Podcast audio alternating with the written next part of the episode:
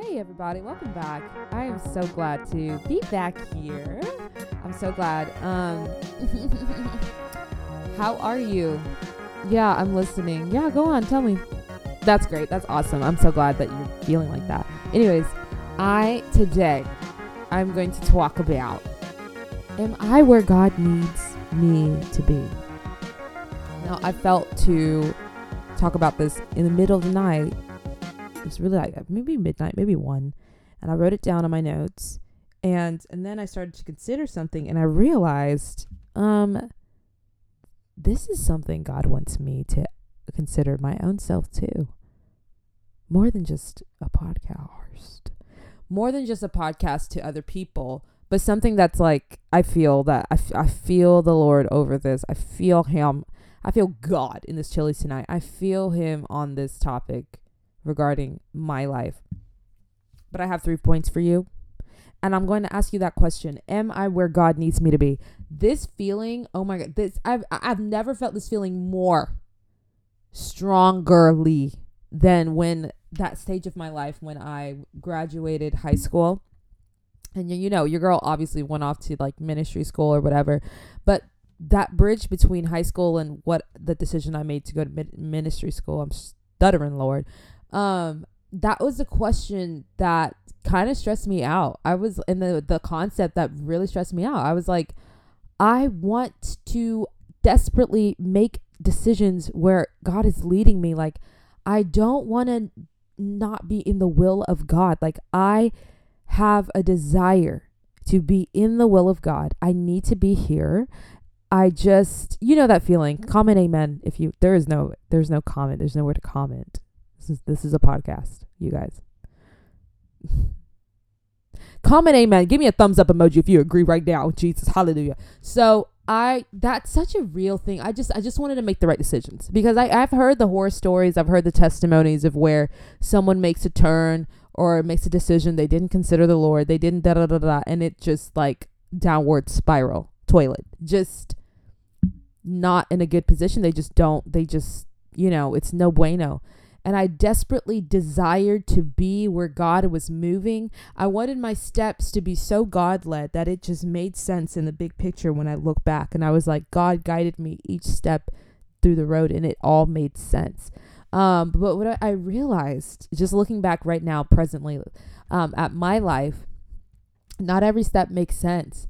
And sometimes it just seems like you're just doing something, and you're just doing it, and you see God in it, but you don't know if it's just like, oh, it's just, that's just, and you know, that's just what happens when you do godly things. You see God in that, until you look back and you realize, oh, that was a roadmap. You know, it didn't feel like a big, thus saith the Lord, like you shall walk this way, like here, this is, you have to not miss this moment or else.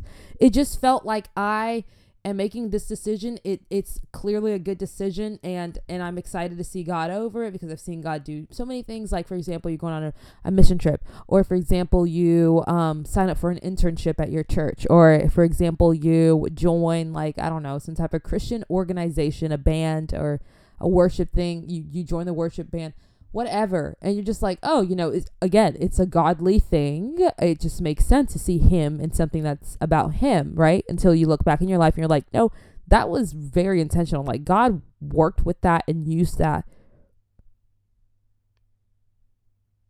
There is a lizard. It better be outside. I see the shadow. I got my blinds open. Absolutely.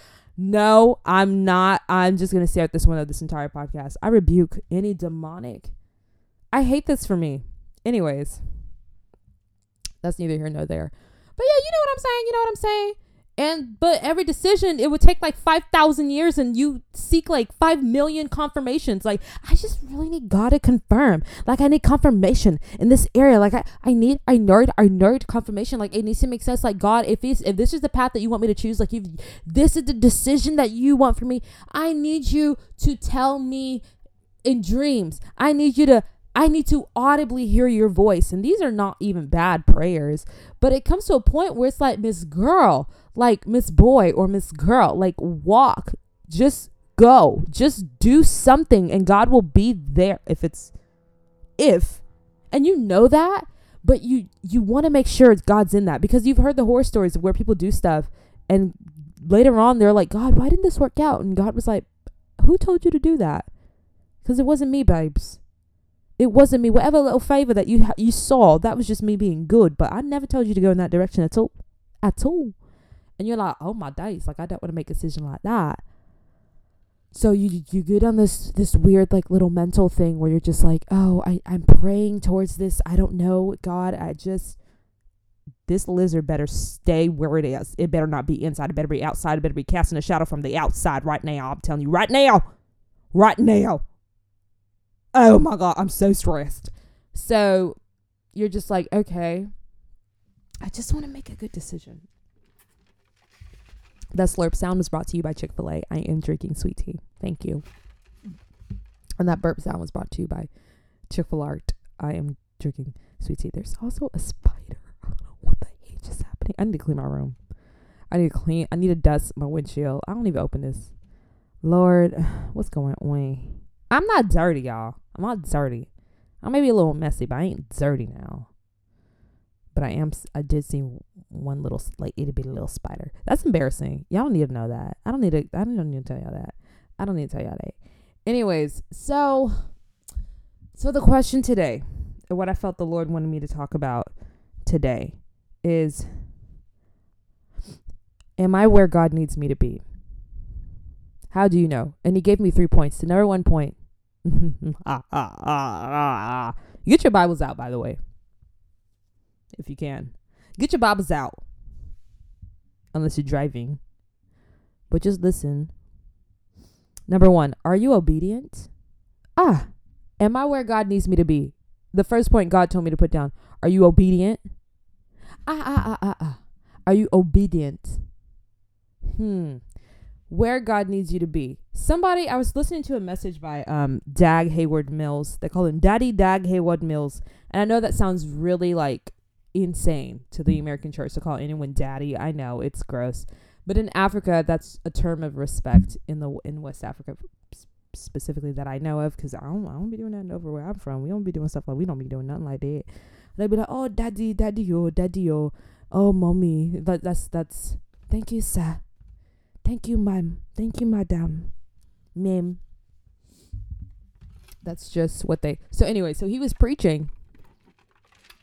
I forget, it was like a faith message, and it's pretty recent, maybe like 4 months ago, so you can look it up on YouTube if you want.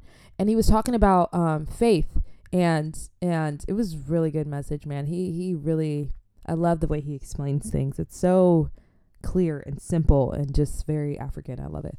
But he was talking about how basically like faith is obedience. Faith is obedience. Are you obedient? Do you have faith? Faith is obedience. Let me tell you, you're not anywhere God needs you to be if you're disobedient. Disobedient to what, Krizar? Okay, take it down 3 notches. You nucking if you bucking right now. I need you to unnuck and unbuck. Okay, sit down, calm down, get some chamomile tea, like chill. Let me explain to you. Disobedient to the word of God. Okay, that's number 1, numero uno. Let me tell you right now.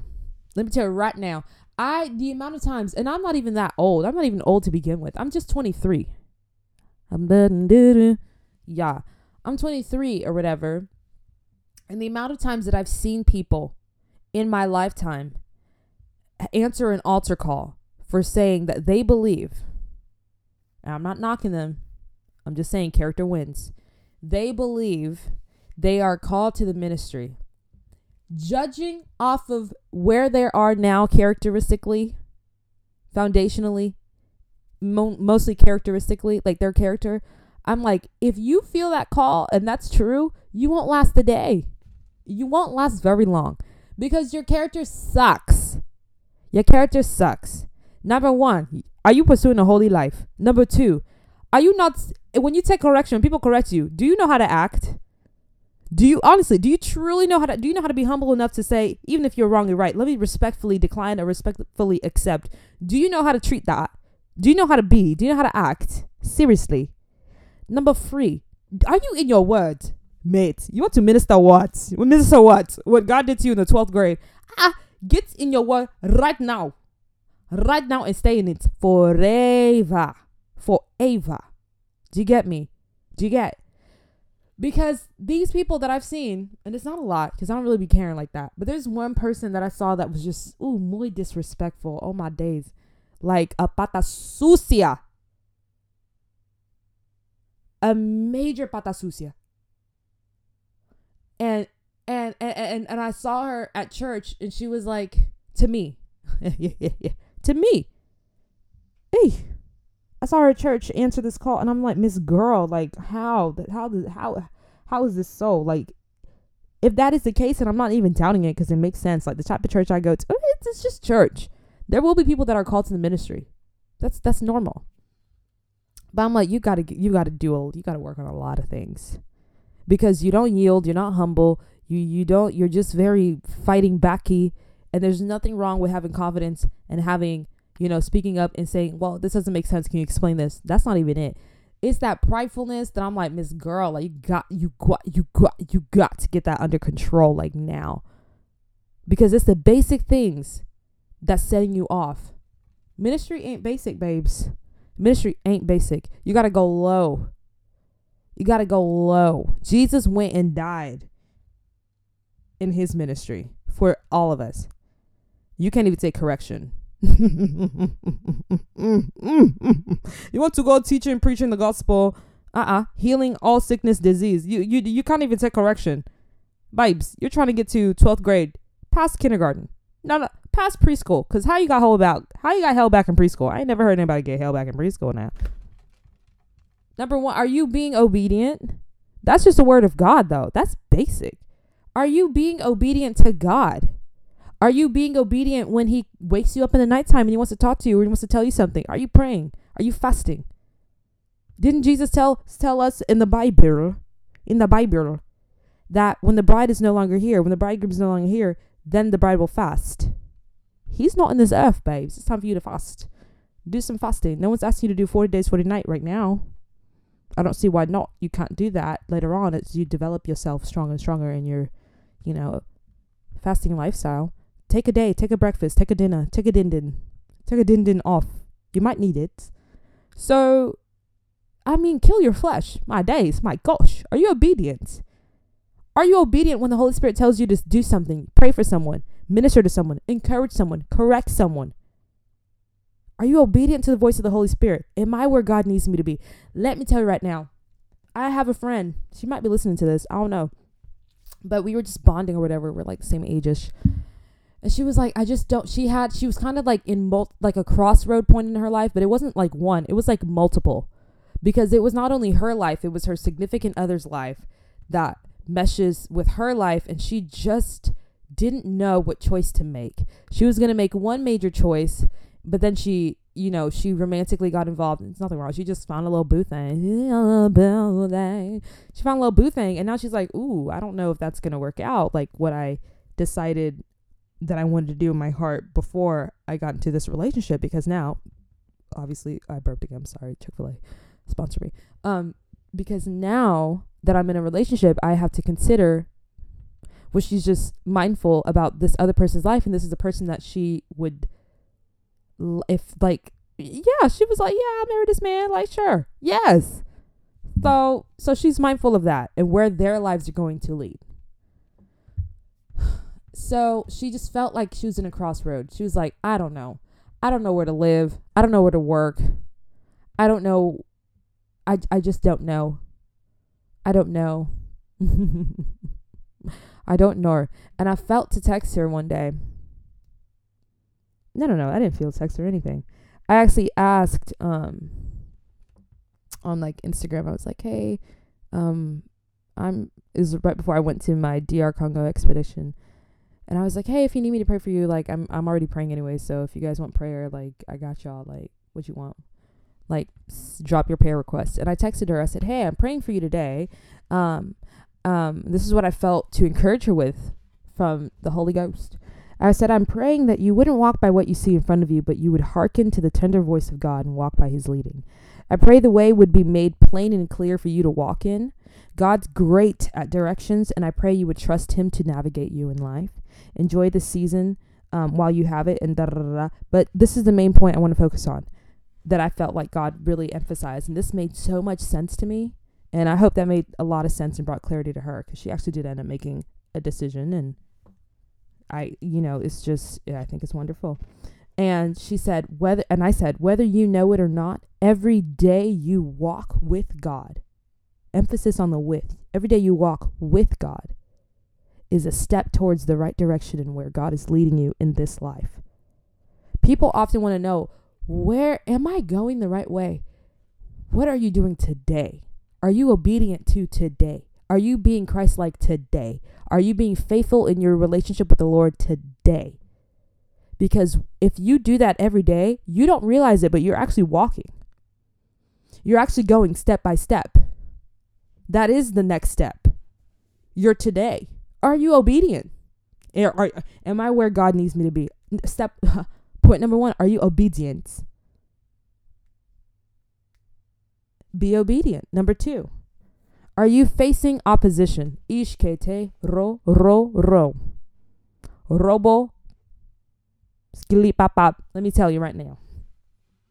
Are you facing opposition? Now this is kind of like a like a double-edged sword for me in my head, the way I explain it. Because some people will take this and hear this and be like, oh, that means indefinitely.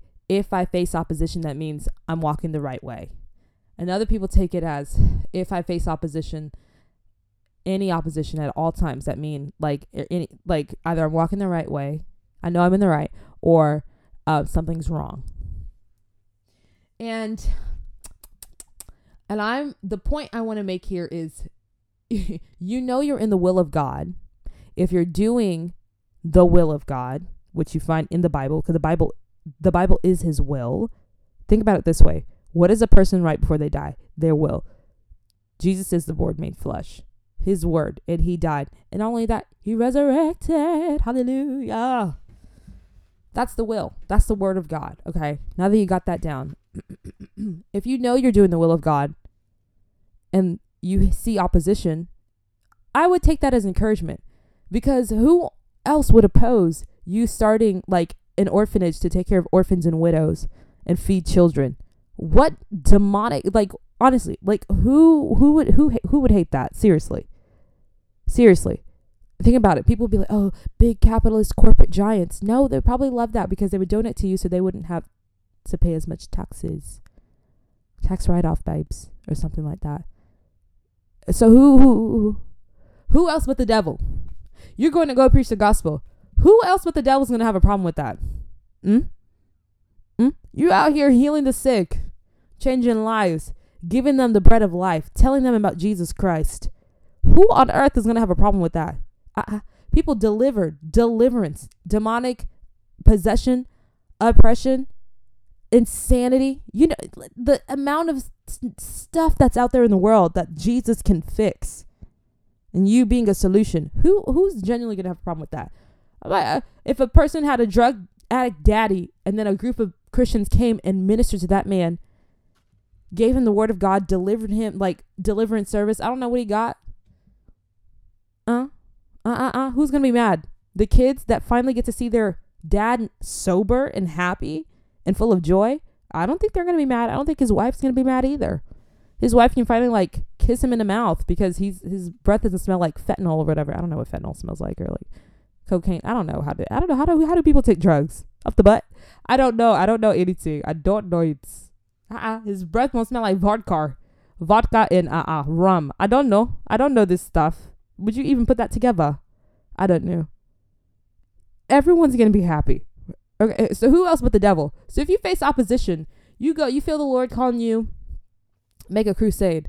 You feel the Lord calling you to go on a street corner and preach the gospel, and all of a sudden your local government is saying, oh, you need they're giving you a hard time. Oh, do you have a permit to do this? Well, there's a noise ordinance that was just, that's demonic. Come on. There are naked people in New York that are freely able to walk around. People are able to have parades, nonsense parades. But you want to talk about Jesus and all of a sudden the government has a problem with that. Get out of here. It's nonsense. Are you facing opposition? Well, that would probably encourage me.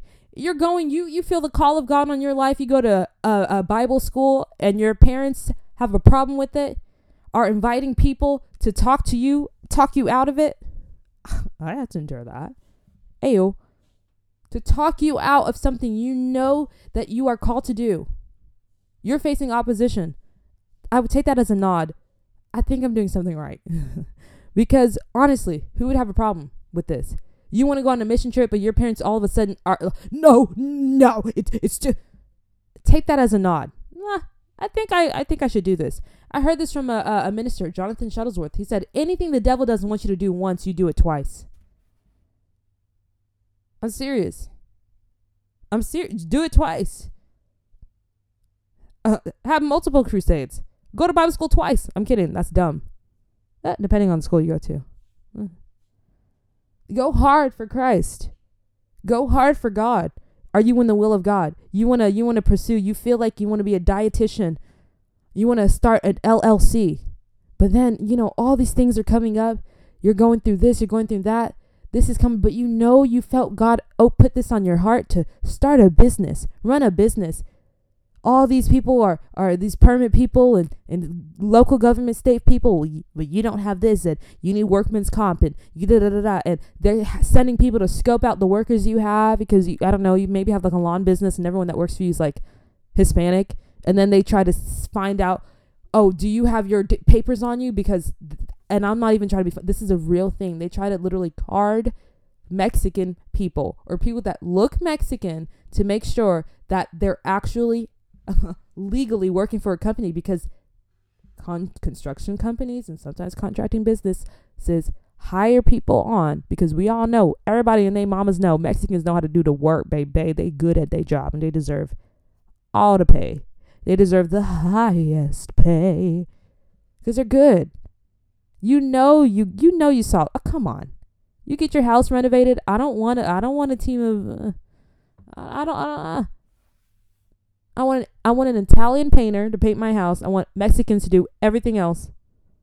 And I want, like, I don't know, a white lady to, like, do my cabinets or, like, I don't know, interior design it. I'll know I have a beautiful home. Are you kidding me? Talents. Ethnic talents. It's genetics. I'm kidding. No, but literally, this is a real thing. They'll go around and ask for their papers. Because if that company, they find out that they're actually hired, because it's cheaper to hire people who don't have papers, because you don't have to pay workman's comp, and if they get hurt, they can't even file it, because then the government knows that they're not a citizen and all this stuff. So it's just cheaper on everybody. Plus you get quality work and they get paid, so they pay under the table, and it's a whole thing. It's a whole thing. So there'll be people that literally check and stalk people at construction sites, like roofers, and it's a big thing. It's a real thing. I only know because I know. If you know me, you know why I know. So that's a whole thing. Right. There's opposition, but your people are legal. And it's just constantly people you have just berating you, harassing you, giving you a hard time. You just want to work, bro. Like, what is the problem? The CEO of Subway didn't deal with this. Microsoft, what's his name? Bill Gates didn't deal with this. Come on. Y'all never seen a startup before? What is the problem? Why do you hate a small business? I prophesy you'll have a big business if that's you. Are you facing opposition? Let's make it biblical. God's calling you as an Israelite to get out of Egypt and go to the promised land. Let me guess. You face opposition. Up. Am I where God needs me to be? Are you facing opposition? You obey the voice. You're obedient. You did step one. You are obedient. Every day you're faithful to the Lord. Every day you're putting him first. You're giving him your best, your first, everything. You're faithful. You're communing with him. You're in prayer. You're worshiping the Lord, your God. You hear his voice guiding you, and you're walking and you're going. And you face opposition. Take that as encouragement if you did step one, obviously. But if you're not, and then you see opposition, don't be like, oh, no, I God told me to do this, but, I just thought it'd be wise to go this way, and he understands, but then I got held at gunpoint. I think I'm going the right way. Visit step one. All right. Did you obey the voice of the Lord? Okay. Thank you. Thank you. I love that scripture in the Bible in Isaiah, actually 31, where God tells his people, Israel, after like rebuking them, actually, because they always doing something that just makes God mad. It's them. It's not even God.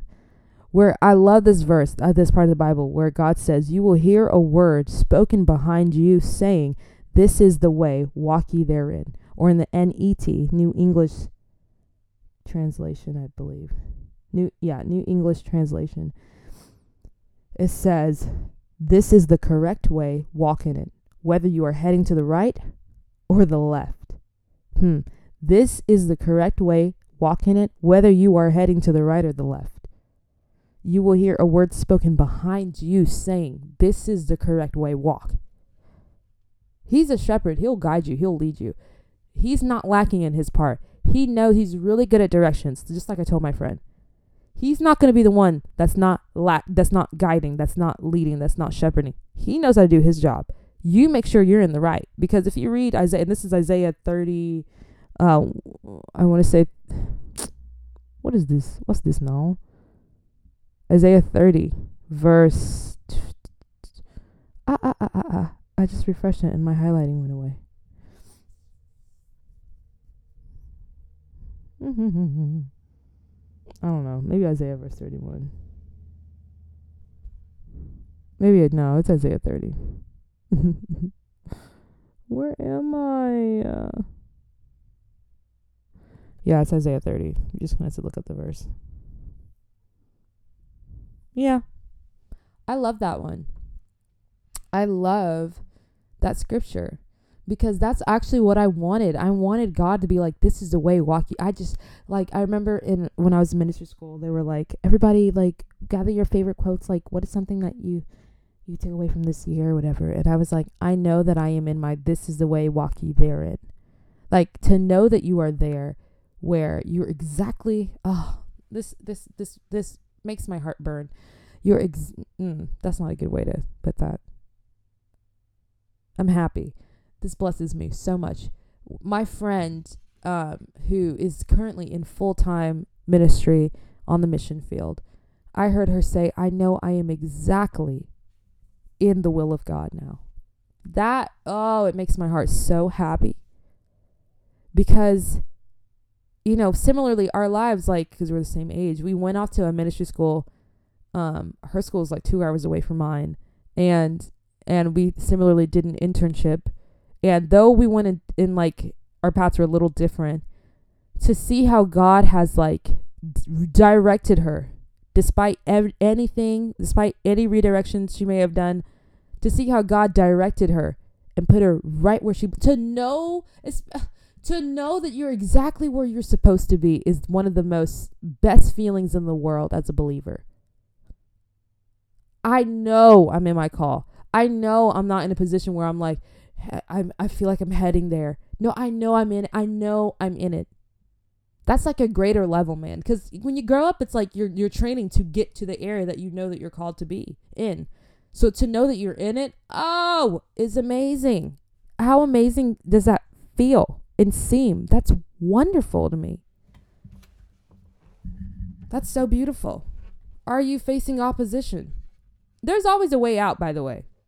There is always a way out. The Bible says many are the afflictions of the righteous, but the Lord delivers them from it all. All means all. Just in case you didn't know. Because people try to be weird. This is actually interesting. In Isaiah 30. Because people don't ask God. People don't ask God where to go. And this is where the rebuke comes in for me. Because I'm about to make a decision. And I need to sit down and actually pray. If head on to listen to the episode, My Biggest Regrets. Because I'll be stupid if I didn't learn from what I did last time and consider the Lord. So I'm not doing anything until I sit down and pray. And I'm praying tonight because I gotta do something to do. I'm praying tonight. Tonight. And this is what Isaiah 30 says. The rebellious children are as good as dead, says the Lord. Those who make plans without consulting me, who form alliances without consulting my spirit, and thereby compound their sin. Compound their sin. What does that even mean? I don't know. I'm going to look that up later. They traveled down to Egypt without seeking my will, seeking Pharaoh's protection, looking for safety in Egypt's protective shade. But Pharaoh's protection will bring you nothing but shame.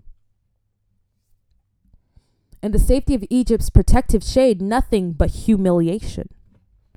Though his officials are in Zoan and his messengers arrives at Hanes, all will be put to shame because of a nation that cannot help them, who cannot give them aid or help, but only shame and disgrace.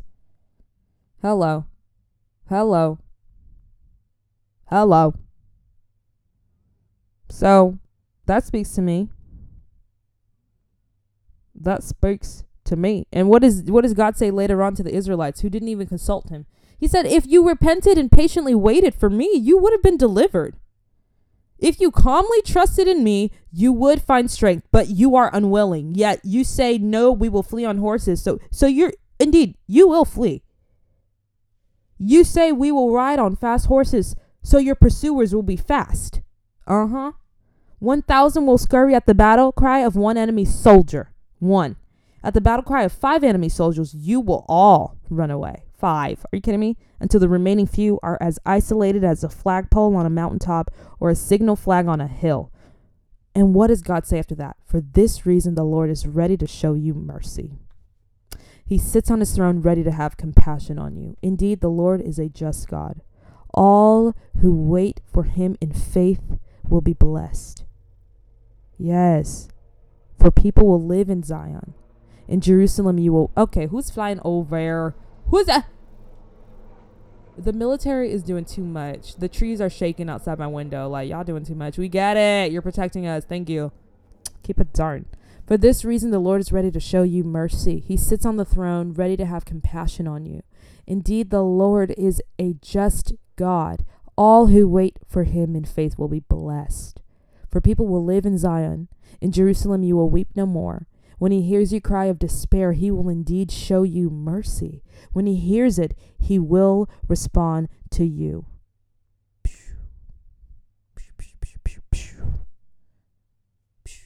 That's so good, bro. Isaiah 30. It's really good. It's so good. Patiently wait on him. All who wait on the Lord in faith will be blessed. All right, am I where God needs me to be? Am I where God... Wait in faith. And wait doesn't mean sit around and like be a Christian. Wait, take it as like being a waiter or a waitress. You serve the Lord. So be a Christian, but now do it intentionally with that in mind. I'm doing this so I can get this answer. And do it better. Come on, provoke it. Come on, provoke. Just like Solomon did with his offering. He gave the biggest offering, and what did God ask him? What he said, anything you want, I'll give to you. What do you want? And he was like, give me wisdom. God was like, usually people ask for money. So because you ask for wisdom, I'm going to give you wisdom and money. Oh, that wasn't in the cards, baby. That's called provoking. That's called I'm giving you my best. Hello. Ooh, Ishkete. Let that word come in your spirit. You patiently wait on the Lord in faith. You serve him well. I'm doing this with the intention, Jesus, Father God, that this will be made known to me. Hey, God, I'm kind of in a crossroads right now. I'm gonna do my best to make you pleased, to make you glad. I want to bless you, God. I want to make you happy. Blessed, really, a definition for blessed means to make happy. Okay? I want to bless you, God. When I was little, I didn't know that you could bless God. I thought only God blesses people. You can bless the Lord. You yourself can bless the Lord. Wow. Isn't that so wonderful? And that brings me to my next point. Point 3, is God blessing you? The question, am I where God needs me to be? Is God blessing you? Huh? Is God blessing you? Oh, Charity FaceTime me. Sorry, girl. I'm Pat Costa. Is God blessing you? Oh, come on. Come with me. Let's look at the scripture verse.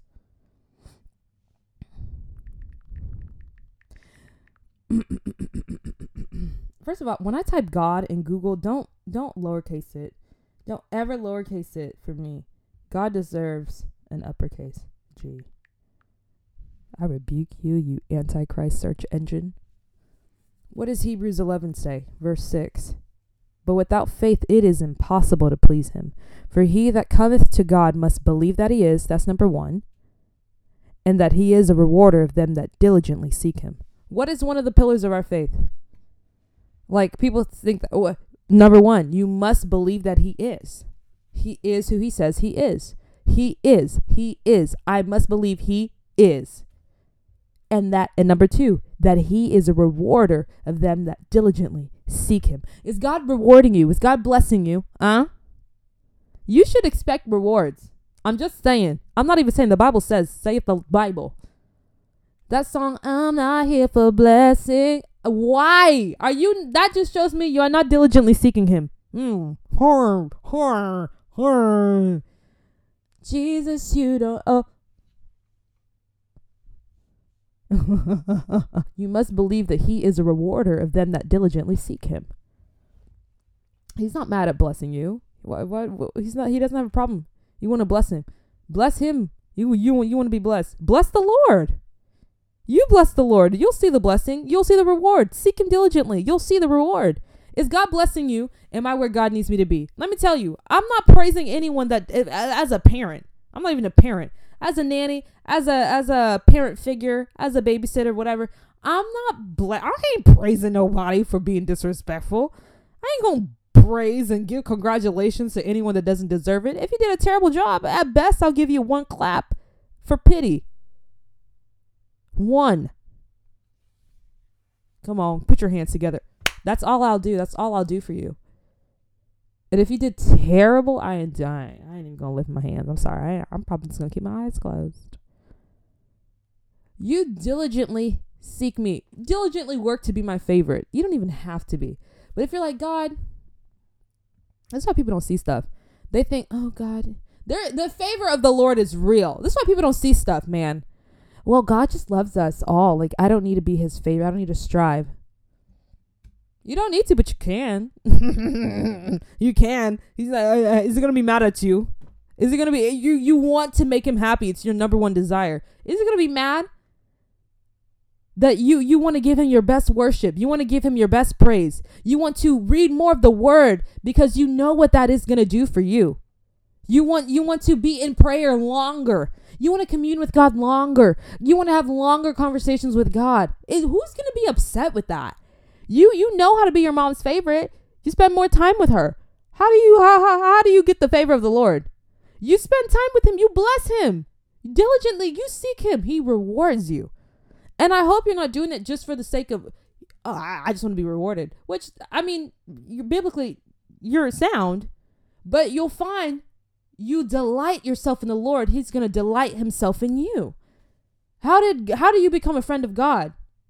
I mean, how do you even get to that status? Abraham was God's friend. Let me first consult my friend. It wasn't Abraham. Was it Abraham? I mean, I know he's up there. Where? Let me look that up. God, let me first. When he was about to, not bomb, but like destroy and judge Sodom and Gomorrah. My friend. First of all, why they named that girl Gomorrah from, yeah, it was Abraham. Wow, I'd be right and I'm going to be knowing. Why they named that girl Gamora from Guardians of the Galaxy? I don't like that. I don't like that at all. Mm-hmm. Genesis 18. 17. Let's just go to Genesis 18. You know the story. Sodom and Gomorrah was a wicked, wicked city. If you want to know how wicked it is, go to New York City, Times Square. Go there. The butt cheeks. Everyone's naked.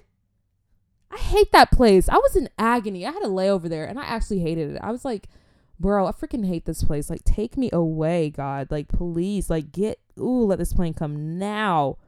In Jesus' mighty name of Jesus. I freaking hate that place. I hate Times Square. Everyone's naked. It's so evil, bro. It's wicked. It's a wicked place to be in. And everyone stinks. Not everyone, actually. People stink. People are naked. I've heard stories of like people boo-booing in the streets. You think modern day Sodom and Gomorrah? Go to freaking San Francisco, bro. Are you kidding me? Do you hear the stories that happened out there? Go to, what's that road in California where all the drug addicts be living? Something road? Something drive? Not Rodeo. You know, if you know, you know. If you know, you know. Evil. Evil. The enemy is having play day out there. I hate that. I hate it. It's so evil. So this is what Sodom and Gomorrah is. Like, it's so evil that God smelt the, like, it sent a nasty stench in his nose. And he was like, I have to kill you all. Like, oh my gosh. It's so evil that, like, and by the way, this is the same merciful God who literally gives people chance after chance after chance, warns them, gives them another chance, warns them, forgives them. But if you turn away, read Isaiah, read the book of Isaiah. So don't, when God goes to judge a place, don't try to put it like, oh, that's the God you serve. He's a merciful God. So if you're at the point of judgment, babes, you're an idiot. Especially if he gave you multiple outs, babes, you're an idiot. So they're being idiots. So let me read the story. Genesis 18. I'm reading NET translation. The Lord appeared to Abraham by the oaks of Mamre while he was sitting at the entrance to his tent during the hottest time of the day. Abraham looked up and saw three men standing across from him. When he saw them, he ran from the entrance of the tent to meet them, bowed low to the ground. He said, "My Lord, if I have found favor in your sight, do not pass by and leave your servant. Let a little water be brought so that you may all wash your feet and rest under the tree. Let me get a bit of food so that you may refresh yourself." Some people believe that one of the three men, that was Jesus, an angel. So anyways, so he went to the tent, whatever. Let me skip down to where I'm really talking about. That was a cool little fact, though. That was cute. Verse 16, Genesis 18, okay? Chapter 18, verse 16. When the men got up to leave, they looked out over Sodom. Now, Abraham was walking with them to see them on their way. Then the Lord said, "Should I hide from Abraham what I'm about to do?" This is God, the Lord God speaking. Mm-hmm. "After all, Abraham will surely become a great and powerful nation, father of many nations, father of many, Abraham. Abraham will surely become a great and powerful nation, and all the nations of the earth may receive blessing through him." And we have. I feel very blessed. Thank God. "I have chosen him so that he may command his children and his household after him to keep the way of the Lord by doing what is right and just." It reminds me of step one, obedience. That, by the way, that's also why Abraham was chosen, because of this. Because God saw that he was able to keep the commands of God. Just like when God was like, "Okay, go ahead and sacrifice Jacob." And he was like, was it Jacob? Anyway, his son, his secondborn, his promised child. Go sacrifice him. He was like, "Okay, God." God saw this, and that's why he chose him, so that he may command his children and his household after him to keep the way of the Lord by doing what is right and just. That's what God wanted. That's what he liked. Then the Lord will give to Abraham what he promised him. That reminds me of verse 3, point 3, off of the verse Hebrew 11. He is a reward of them that diligently seek him. Are you blessing God? Is he blessing you? First bless him. You'll see. Verse 20. So the Lord said, "The outcry against Sodom and Gomorrah is so great and their sin so blatant," New York, "that I must go down and see if they are as wicked as the outcry suggests. If not, I want to know." God, this is God said that. "Then the two men turned and headed toward Sodom, but Abraham was still standing before the Lord. Abraham approached and said, 'Will you really sweep away the godly along with the wicked? What if there are 50 godly people in the city? Will you really wipe it out and not spare the place for the sake of the 50 godly people who are in it? Far be it from you to do such a thing, to kill the godly with the wicked. Treating the godly and the wicked alike, far be it from you. Will not the judge of the whole earth do what is right?'" Ah! The audacity to put God in remembrance of his own word.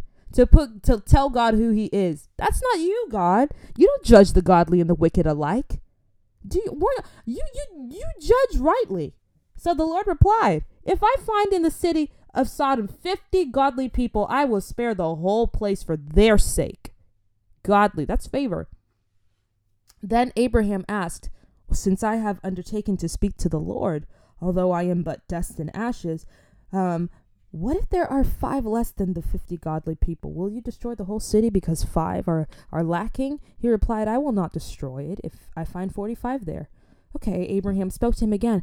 Okay, what if there are 40 found there? He replied, this is God. I will not do it for the sake of the 40. Then Abraham said, may the Lord not be angry so that I may speak. What if 30 are found there? He replied, I will not do it if I find 30 there. Abraham said, since I have undertaken to speak to the Lord. Look at, he's so reverent to God. Come on. Don't get disrespectful with God. What if only 20 are found there? He replied. God replied, I will not destroy it for the sake of the 20. Finally, Abraham said, may the Lord not be angry so that I may speak just once more. What if 10 are found there? He replied, I will not destroy it for the sake of the 10. And a lot of people from this point, if you're a pastor, if you heard your pastor preach this point, they all oftentimes say, what if Abraham kept going? I don't think he should have, because Sodom is, if it was as evil as New York that I see today, burn it down, Jesus, burn it down. Okay, so anyways, the Lord went on his way when he had finished speaking to Abraham. Then Abraham returned home. But the initial point that I wanted to get here, that's the whole story. It's a really good story. I'm telling you, Old Testament, people be saying Old Testament's boring. Slow down. We will. This is the police. You are not reading the right stories. There are fire stories in here. You're confused. You're dazed. You're not in your right minds. But God literally said, when he thought about Abraham, he was like, oh, should I hide this matter from my friend Abraham? Like, I need to consult with him. Like, after all, Abraham will surely become great. You know, like, let me speak to my friend Abraham. A friend of God. The Bible refers to Abraham as God's friend, by the way, because God don't be asking me what I think when he about to do stuff, when he about to judge stuff. He don't be asking me at all. He don't be asking me. That's my fault. And that's my fault. That's not his fault. That's my fault. I need to pursue him deeper. I need to get a deeper relationship with him.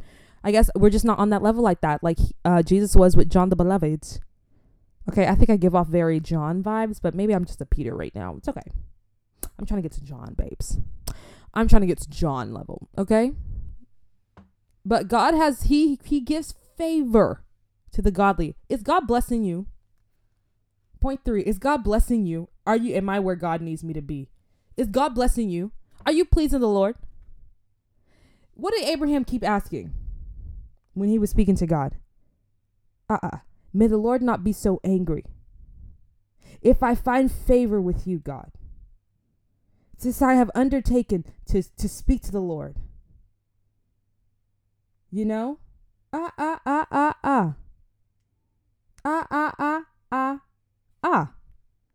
I find favor, God allowed him to keep speaking, because if it was me, my Lord, if I have found favor, why is this verse acting very stinky now?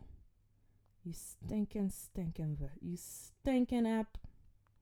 Let me find it again. Okay, that's verse 9 then.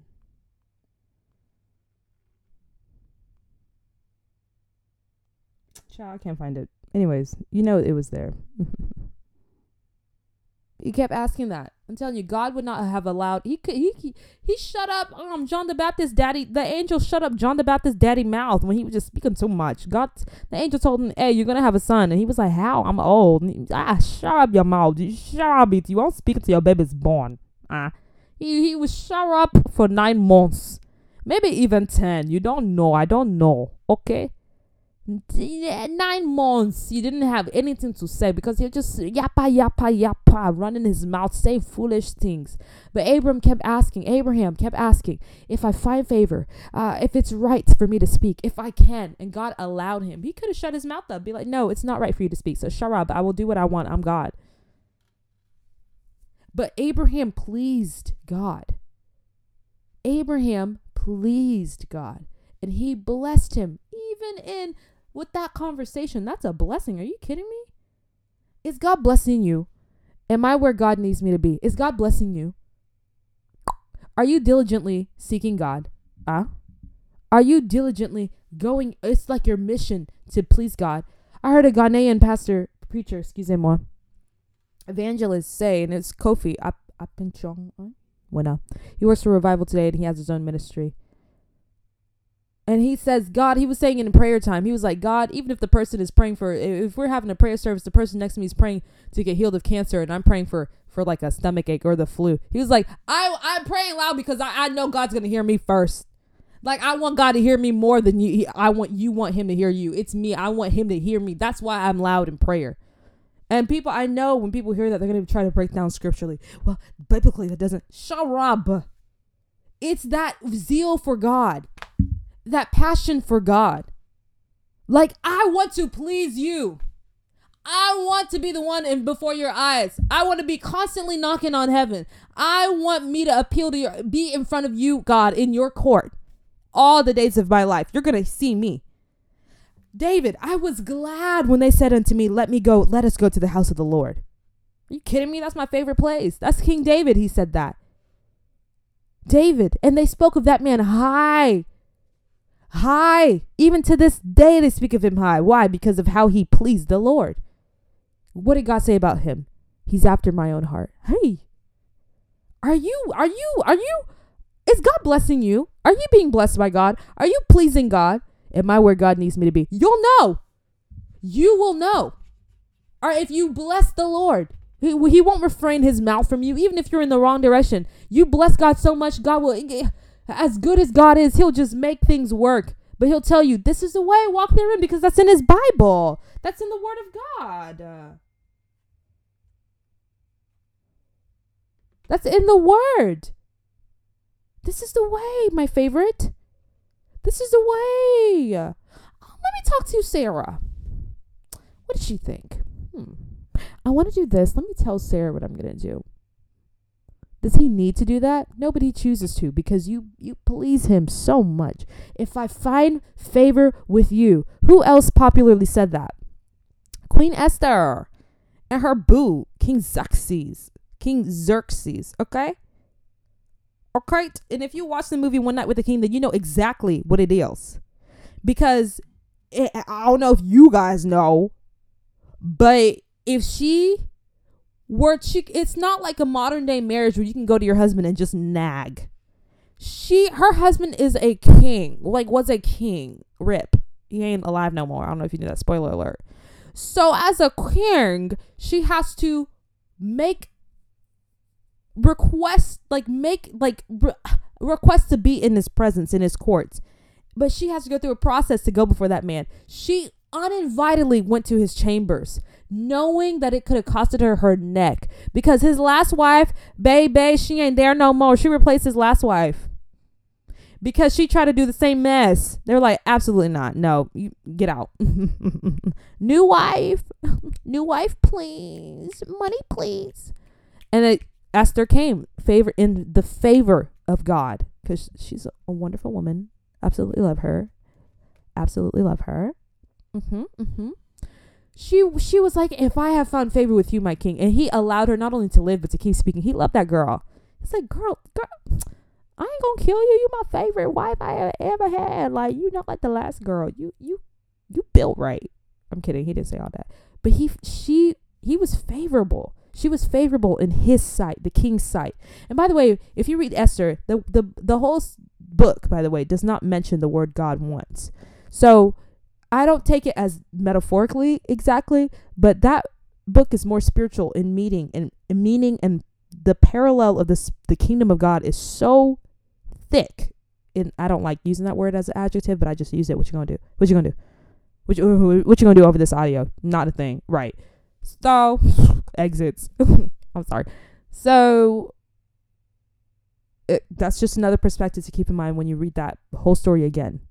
The word of God is alive. You will read one book one way, and the next way you realize there's actually a deeper way to read it. New revelation. Come on. It's living. If I find favor in your sight. Yes, she found favor in his sight. All right. He killed exactly what she needed him. He killed her problem. Are you kidding me? He killed her problem. Well, he's going to try to kill me, and I'm a Jew, so. Yeah. Oh. Somebody's trying to kill my wife. Oh, baby. We're going to deal with that really quick right now. Thanks, babes.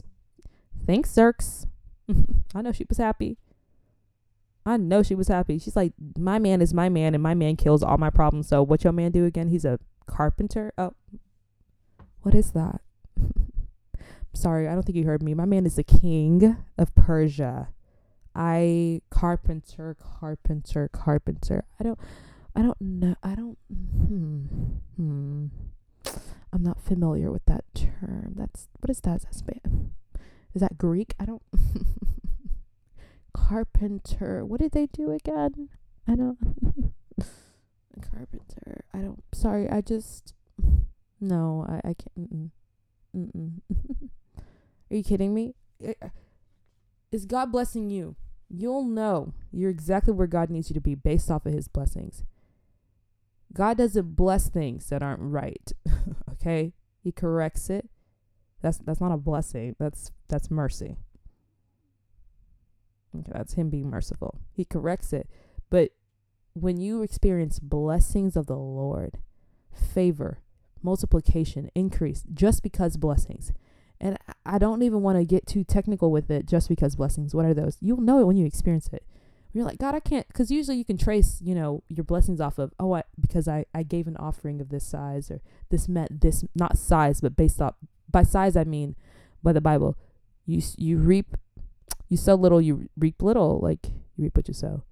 You sow much, you reap much. That's just what it is. Basic. It's basic, like farming. Basic. You sow a little bit of seeds, you're going to get a little bit back. You sow a lot, you'll get a lot of it back. That's basic. You know that. We know that. But when you give, like, based off of, like, how much it means to you, like, this was everything. It's not about the amount. It's about, numerically, it's not about the amount. It's about the amount, in sacrifice to you. Like when Abraham sacrificed his son to God, he was willing to do that. And he knew that meant everything to him. Even his identity, Abraham, father of many nations. That was not his name before. It was Abram. God saw he was willing to sacrifice that. Okay, I can trust you. And that's why he found favor with God in this story in Genesis 18. Because of how he blessed the Lord, pleased God before.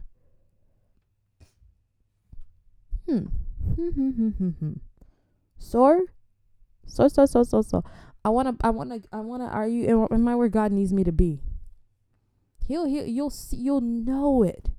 But anyways, like I was saying, usually you can trace that back to stuff that you did to provoke it. Oh, I know why this happened. But sometimes you're like, God, what is this? And it's like, I'm pleased. You just know it, and you're, oh God, I thank you, God. Thank you, God. Oh, I feel. Oh, God, this makes me want to do. It just makes me want to seek you more. Oh, it's a beautiful relationship. It's a beautiful cycle. Come on. Am I where God needs me to be? Point one, are you obedient? Ask yourself. Ask the Holy Spirit. That too, because you might be lying to yourself. Point two, are you facing opposition? Delve into that one with the Holy Ghost. Probably a pastor. Point three, is God blessing you? These are the 3 points you need to know if you're where God needs you to be. If you're where God needs you to be. Okay, because refer to the story of Jonah and the big old fish. When God was like, go to Nineveh, babes. And he was like, sorry, can't hear. You said Nineveh? No, I'm going to go the other way. And what happened? No blessing. He literally was drowning. God didn't send the fish because he was just in the water. No. God didn't send the fish because he was like, I'm going to force you to do what I want you to do. No, actually, if you read the story of Jonah, Jonah cried out in the water as he's drowning, literally. And he was like, salvation belongs to the Lord. Like, oh my God. Like, he prayed a prayer. And because of that, God sent a fish. God's merciful. Okay. So that was mercy. Homeboy was most likely going to die in his sin. But God was like, I heard what you said. Just like the story of Isaiah 30, when you pray, I'm going to hear. When you ask me for help, I'm going to hear it. And I'm going to help you. Consider the Lord. Consult the Lord in everything. Don't do it in your own strength, this just makes sense. Ask God. Hello. Some things they're packaged well, but they're terrible. You're going to find out. Terrible. Ministry or not. Terrible. Ask God where you should go next. He'll tell you. Anyways, that's all I need to say. It's an hour, my standard time.